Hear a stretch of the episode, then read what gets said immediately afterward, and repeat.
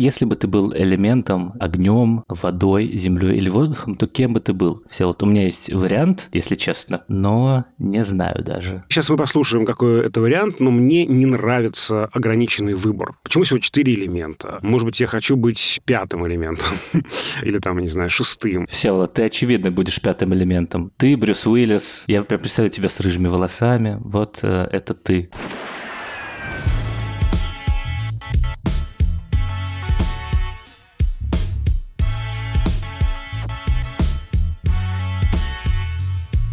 Всем привет!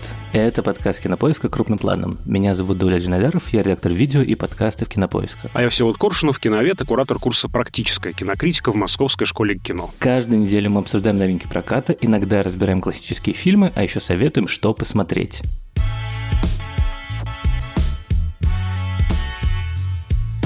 Сегодня мы обсудим новый, крайний, летний пиксаровский хит под названием «Элементарно». Так его перевели официально на русский язык, хотя в России он не вышел. Зато вышел некоторое время назад в сети. И, кажется, этот мультфильм считается относительным провалом среди всех остальных пиксаровских фильмов, потому что у нас, конечно, высокая планка, мы все помним «Вверх», мы все помним «Головоломку», мы все помним «Корпорацию монстров», и каждый раз, когда мы думаем про пиксаровский фильм, то мы такие, а, ну это должно быть какое-то великое великое кино, которое переворачивает наше представление о возможностях анимации и которое должно нас эмоционально выворачивать. То есть просто ножичком Ларс фон Триеровским копаться у нас в душе, чтобы разбередить какие-то детские травмы, страхи и при этом в финале как-то их вылечить. А последние тайтлы, которые выходят из студии Pixar, кажется, они не совсем такие вот эпохальные, и уже возникают мысли и голоса о том, что Pixar не тот, что-то случилось, где старый добрый наш наш волшебный горшочек, который варил, варил и постоянно нам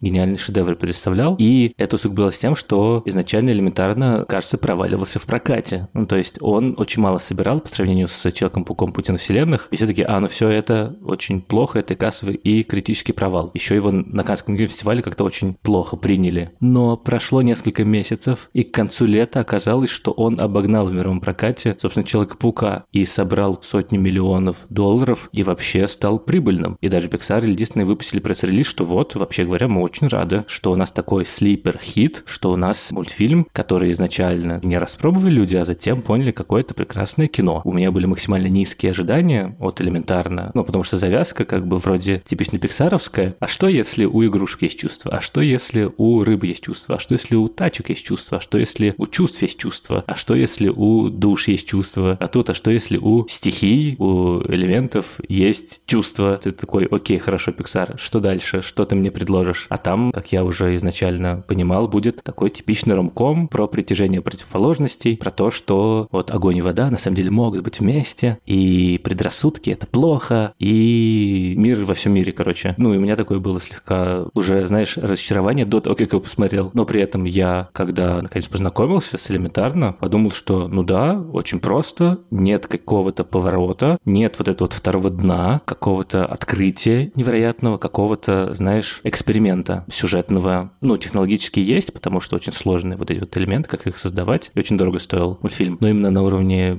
эмоций, на уровне сценария, как-то действительно драматургии нет чего-то особенно поражающего воображения мое взрослое. Но при этом хороший мультфильм, складный такой, про понятные вещи, про терпимость к другим, про толерантность, про то, что если кто-то отличается от тебя, то не обязательно его гасить или поджигать, или под землей и так далее далее. Или растапливать, да? Да, сложно не согласиться с коллегами из американской киноиндустрии. Поэтому в целом у меня нет никаких особенных восторгов от фильма и нет прям претензий. Ну, в целом, да, это такой очень предсказуемый, конечно, фильм из серии «Ромео и Джульетта» в Метрополисе. Вот мы соединим шекспировский сюжет и вот этот вот Метрополис Фрица Ланга, это вот как раз конструкцию разделенных миров. У Ланга же был верхний мир и нижний мир, они были сепарированы абсолютно. Верхний мир прекрасный, нижний мир рабов, которые обеспечивают всю прекрасность верхнего мира. А здесь есть вот этот вот город разных стихий и некое гетто, этот вот Фаертаун, где вот люди находятся в каком-то таком своем мирке и даже не стараются из него выходить. Собственно, вот наша героиня Эмбер впервые однажды покидает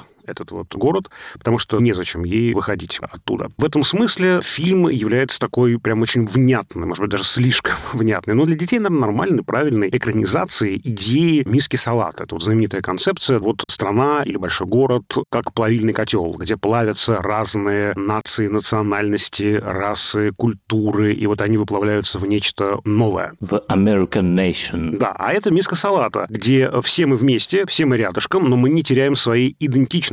Каждый остается лучком, помидоркой, редисочкой. Мы не переплавливаемся в нечто общее. Да, и обмазываемся еще майонезом, и он нас связывает. Да, нас связывает общий майонез или общее оливковое масло. Мы меняем свой вкус, безусловно, но при этом редисочность наша остается нетронутой. И это, мне кажется, здесь очень внятно показано. Эти все элементы, эти стихии, каждый из них узнаваем, каждый из них идентифицируем, они никак не перекрещиваются. Прости, приятель, элементы не смешиваются, говорит наша героиня маленькому своему другу. Sorry, buddy. Elements don't mix. Flame, gotta go. Come on, go to the festival with me. You never leave this part of town. That's because everything I need is right here. Да, и это вот такая миска салата. Это очень внятная концепция. С другой стороны, да, это концепция гетто, концепция инаковости. Кстати, я думал, как это можно, ну, четыре первые элемента с античной философии, дискуссия о том, какой же из них главный, какой же из них породил вообще все на нашей планете. Там, смотрим Демокрита, Гераклита, все эти дискуссии. Конечно, мы все сразу Гераклита вспоминаем. Сразу же, естественно, первым делом, да. Ну, слушайте, у большинства людей, мне кажется, был курс философии. А невозможно не вспомнить стариков Демокрита и Гераклита. И странно, из этих равных совершенно структур, равных, ну, как-то сложно выделить из них какую-то первичную, вторичную какую-то, да. Но здесь придумано интересно, что вот именно одна почему-то считается недостойной. Наверное, потому что она опасна, да, она разжигает что-то. И действительно, я согласен с тем, что она очень правильно ассоциируется с теми, кто живет южнее. Да, да, да. Более горячими, более страстными, да, и тут эта страстность же буквально у Эмбер, да, она не умеет управлять своими эмоциями, из-за этого весь сырбор. Да, там же внутренняя концепция была у дизайнеров, у арт-директора, у, ну, в принципе, даже сценаристов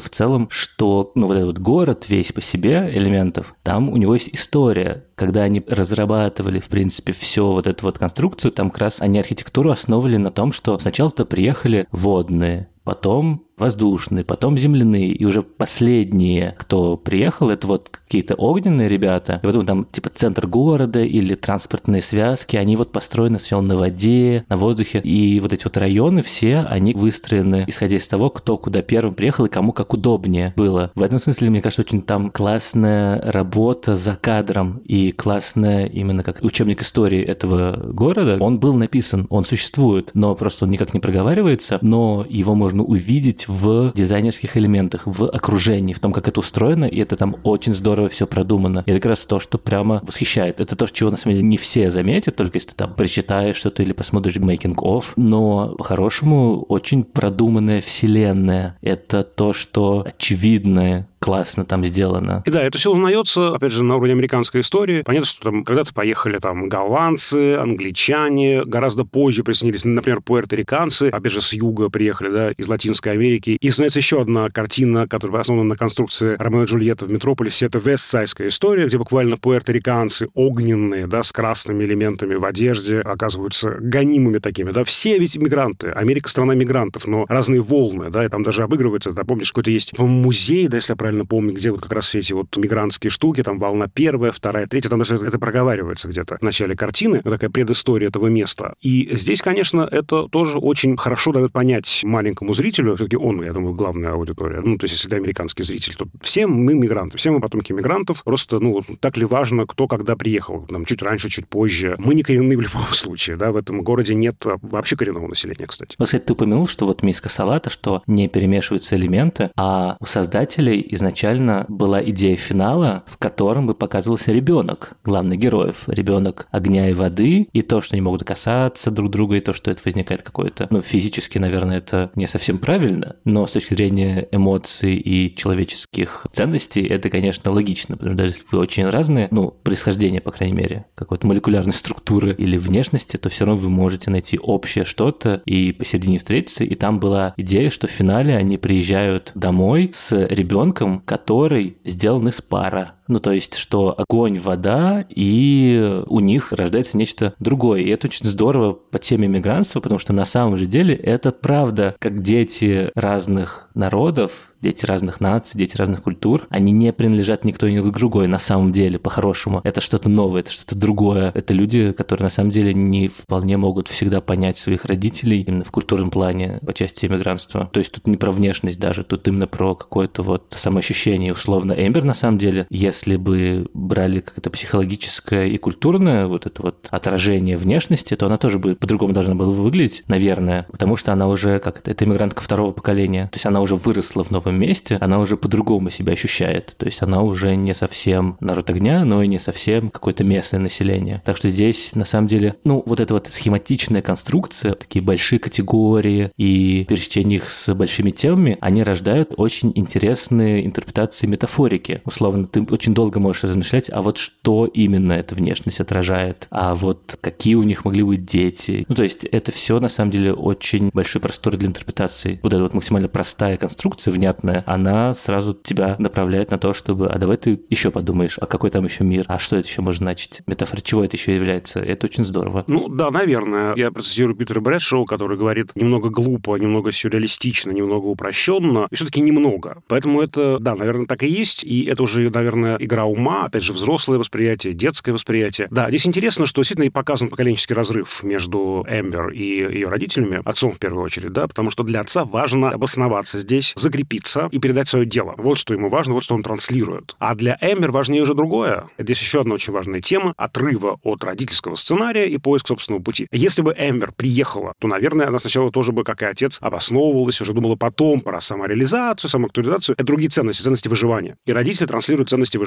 У нее уже другой горизонт. Она уже может думать про самоактуализацию и заниматься там стекловыдуванием в далеких краях, потому что есть такая возможность. И очень здорово показано, что родители дали ей эту возможность. Если бы не отец и вот вот эти долгие его годы работы в лавке. А если бы не хранение этих традиций, то, наверное, этого бы не было. Еще мне кажется важно, что даже если мы пойдем дальше и скажем, что у них будут, возможно, дети, и все-таки эти овощи в нашем салате будут э, перекрещиваться, появятся новые какие-то виды овощей, при этом идентичность их они очень здорово чтут. То есть мне очень кажется важным, что этот парень водяной, он в тот момент, когда мы уже думаем, что этот синий огонек, синее пламя, которое так было важно, что оно уже погасло, этот парень его, как выясняется, спасает. Или очень трогательный момент в конце, когда они уже идут на корабль, уже поднимаются по трапу, она останавливается, и такая странная пауза, ты думаешь, что происходит, и она кланяется отцу, отец кланяется ей, как бы отпуская ее, потому что когда-то его отец, ее дед, этого не сделал и не благословил его. Он уехал без благословения в новые края после той катастрофы, которая случилась на их земле. То есть это важно. Ты помнишь, кто ты, у тебя где-то там тлеет это синее пламя, где-то там ты его все равно хранишь, и это, мне кажется, важно. Ты являешься третьим каким-то элементом синтетическим но внутри тебя есть ядро А и Б, понимаешь, тезиса и антитезиса. Ты не отказываешься от этого, ты не затираешь собственную идентичность, ты понимаешь, кто ты есть.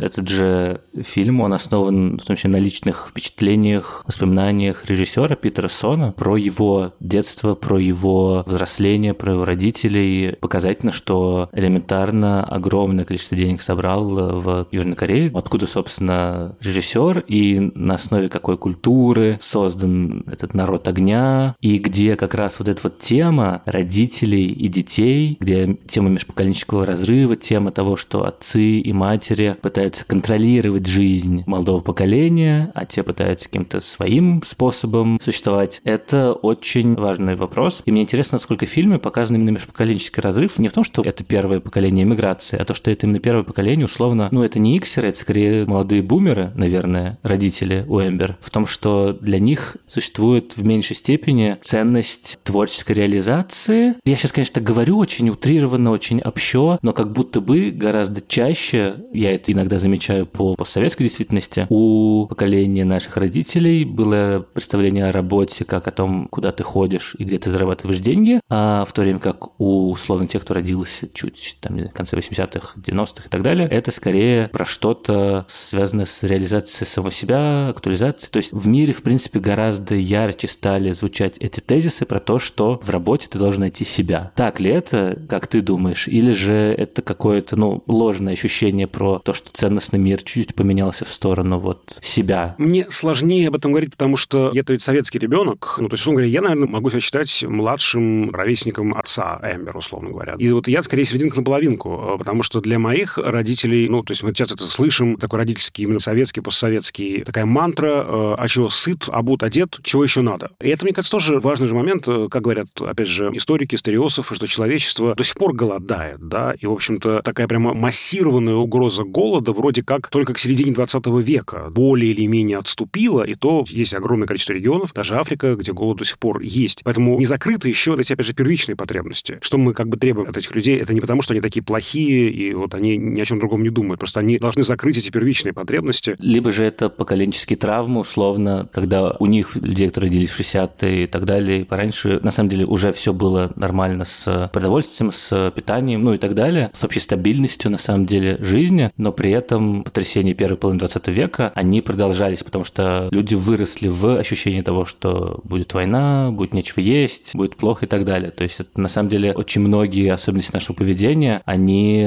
длятся из прошлого наших семей, из того, что пережили бабушки и дедушки, и что существовало в контексте семьи, в которой типа ты чё, доедай, ты что это, хлеб не доел, а ну-ка надо. Я до сих пор не понимаю, как можно не доесть это. Извините, маленькие мемуары смотрим мы с родителями, я маленький, мы смотрим по телевизору какое-то кино, американское, естественно, и там персонаж пьет Кока-Колу в баре. Представляешь, Кока-Колу, которой просто не было. И они ее пьют, и они ее не добивают. И я такой думаю, э, как можно оставить полстакана Кока-Колы? Они больны, что ли, совсем люди-то? А мне отец говорит, ну, вообще принято в учреждениях общепита не доедать, не допивать. Это вообще-то, ну, как бы хорошо, что он... И действительно это так. Это мы выросли в обществе чистых тарелок. Ты знаешь, я думаю, что все так, плюс, опять же, середина века, это угроза ядерной войны. Помним Карибский кризис, а это значит бункеры, ну, в потенциале далее. Какие-то, опять же, банки тушенки, и нужно постоянно думать о черном дне. А в советской действительности был дефицит. Поэтому это все накладывается на нашу, допустим, действительность э, советскую, постсоветскую, вот в моем опыте, например. Поэтому черный день у меня всегда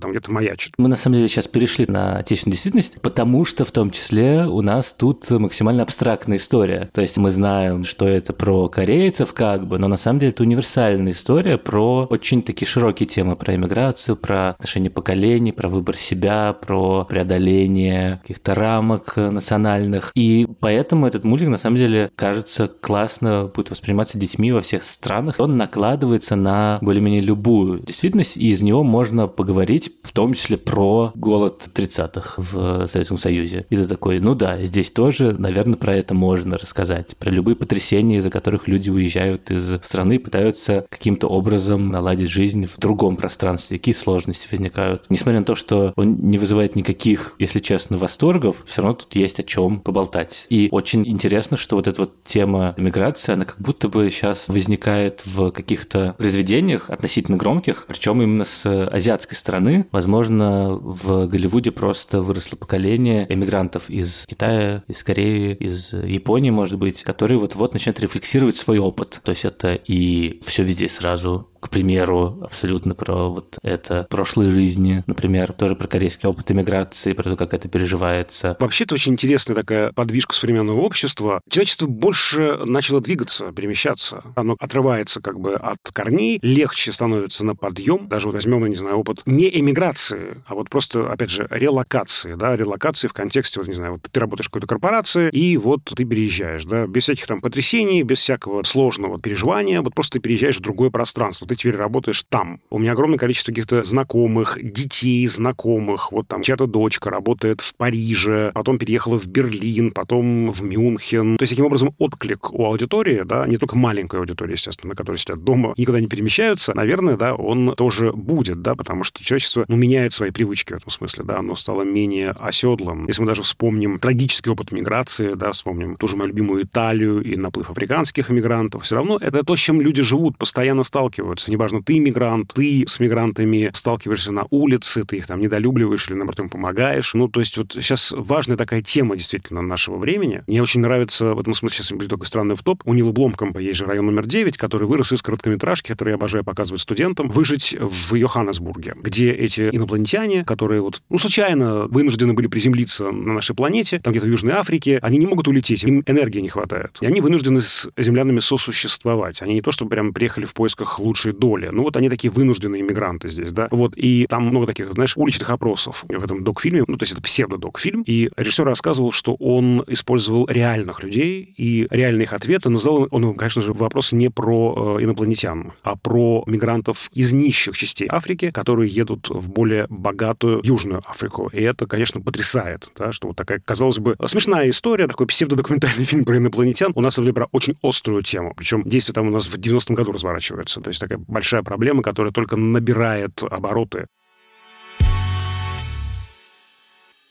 Еще до того, как я начал смотреть элементарно, у нас с Машей была идея, о чем это может быть. Потому что есть завязка, вот огонь, вода, они хотят быть вместе, но не могут. И поскольку у Pixar всегда какие-то интересные повороты, условно в головоломке, про то, что грустить это нормально. И ты в финале такой, о, а ведь правда, это что-то неочевидное. И подумалось, что было бы очень круто, если бы элементарно был фильмом, высказыванием про абьюзивные отношения. Про то, что вы разные, вы огонь и вода, вы причиняете друг другу боль, вы можете друг друга полностью уничтожить, когда вы вместе в целом загасить или чтобы испарился твой любимый человек, и что, возможно, вам и не нужно быть вместе. Возможно, созависимые отношения таким образом можно было показать. Для детей, для маленьких людей, в принципе, это, мне кажется, была бы супер крутая и революционная мысль, если вы про это сказали, про то, что они разные, и ладно, ну и не надо им быть вместе, они причиняют друг другу боль. Давайте-ка разойдемся по-хорошему, по-другому, и можно жить, в принципе, без этого человека. Созависимые отношения – это плохо. Запустили в анимационную студию 30-летних, а, это называется, да, да, мультик да. для малышей. Рано еще, мне кажется. Нет, идея очень классная, мне кажется, но это для другой возрастной аудитории. Да? Я думаю, что уже ближе к подростковой. Ну, в этом же парадокс. Pixar всегда был, что он, условно, для детей, но при этом еще и там есть для взрослых вот это вот какая-то неочевидная мысль или очень крутое исполнение. Ты знаешь, как, с одной стороны, да, а с другой стороны, они бы не склеились, потому что детям нужен хэппи-энд, а здесь хэппи-энд в том, что они расстаются. И на этих двух уровнях было бы рассогласование, понимаешь? Дети бы ревели, а взрослые, да, разошлись и хорошо. Или наоборот, дети были бы рады, что они сошлись, да, наконец-то. Нужен детям хэппи-энд, это сказка, в конце концов. Должен быть счастливый конец. А взрослые такие, эх, ну что же они вот вместе-то, эх, будут снова мучить друг друга. Просто плохо бы, мне кажется, склеились два эти пласта.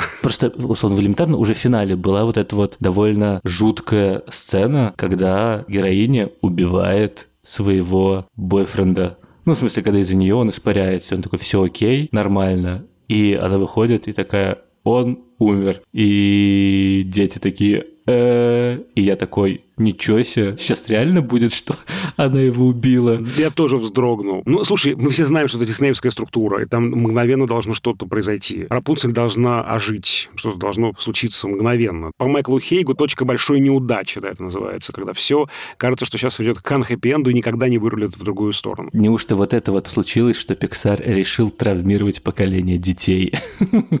Как когда-то травмировал поколение советских детей мультфильм про варежку. Перед тем, как мы попрощаемся со слушателями, хотели рассказать, что у нас будет конкурс в телеграм-канале общим планом. Кстати, подписывайтесь на него, там много всего интересного, там мы выкладываем материалы, ссылки на эпизоды, опросы и иногда общаемся со слушателями. В общем, много всего там прикольного, в том числе конкурс, который мы проводим совместно с третьим Московским международным фестивалем архивного кино, который пройдет в кинотеатре «Иллюзион». Условия конкурса вы можете прочесть в телеграм-канале. Мы выложим его 25 сентября. Собственно, примерно в тот же день, когда я выложим этот эпизод. Он будет связан, разумеется, с чем-то архивным. И нужно будет проявить всю вашу находчивость, креативность и творческую чуйку, чтобы выиграть билеты на этот фестиваль архивного кино, на котором, кстати, будут показывать много действительно интересных классических фильмов. Это классика, причем не в смысле признанных фильмов только, да, это могут быть как раз малоизвестные фильмы, которые показываются крайне редко редко или даже впервые после, там, не знаю, большой иллюстрационной работы исследовательской. Поэтому это, правда, такое, ну, всегда большое уникальное событие, много редкости там показывают, и это еще важно, что мы видим это с пленки на грани архивного кинотеатра. Это прямо большое-большое событие. Я рад, что у нас есть вот такое сотрудничество с этим фестивалем. Так что следите за постами в телеграм-канале «Общим планом». Вам нужно будет в течение недели как-то на него ответить и попасть в число трех счастливчиков-победителей. Меня зовут звали и будут звать Дауля Джинайдаров. А я Всеволод Коршунов. Пожалуйста, подписывайтесь на нас на всех подкаст-платформах страны, от Яндекс Музыки до Castbox. На Яндекс Музыке ставьте нам сердечки. В Apple Podcast ставьте звездочки и пишите комментарии. А еще у нас есть почтовый ящик подкаст собака кинопоиск.ру, куда вы тоже пишите развернутые комментарии, пожелания по темам будущих выпусков. А еще у нас есть YouTube-канал подкасты Кинопоиска. Там можно оставлять свои комментарии, ставить лайки и вообще высказывать все, что вы хотели когда-либо высказать нам. Над этим эпизодом все вот кто работал? Звукорежиссер Дима Пшеничный и продюсер Бетти Исакова. До скорых встреч. До свидания. Ну хорошо, во-первых, скажи, какой я элемент по-твоему, а потом я скажу, какой ты элемент. Слушай, мне кажется, ты между землей и огнем, потому что огонь такой согревающий, ты собираешь вокруг себя много людей. Я прям представляю, как ты, и вокруг тебя стайка маленьких огонечков твоих студентов, которые э, увеличиваются и познают мир благодаря тебе, и ты освещаешь людям этот мир. Вот тебя вынул из груди Прометей и отдал людям. А-а-а. Вот, оказывается, кто я. А Земля, потому что, знаешь, все, вот я как про тебя думаю, что ты такая константа. Вот ты существуешь, и значит все в порядке. И значит мир вертится, значит страна держится, значит есть какие-то рамки, есть какие-то ценности, есть что-то постоянное в этом хаосе. Вот в Тропарева Никулина где-то там сидит на каком-то этаже и дарит людям ощущение твердости и какой-то отчет и координат. Очень завышенное ожидание, мне кажется, вы формулируете сейчас.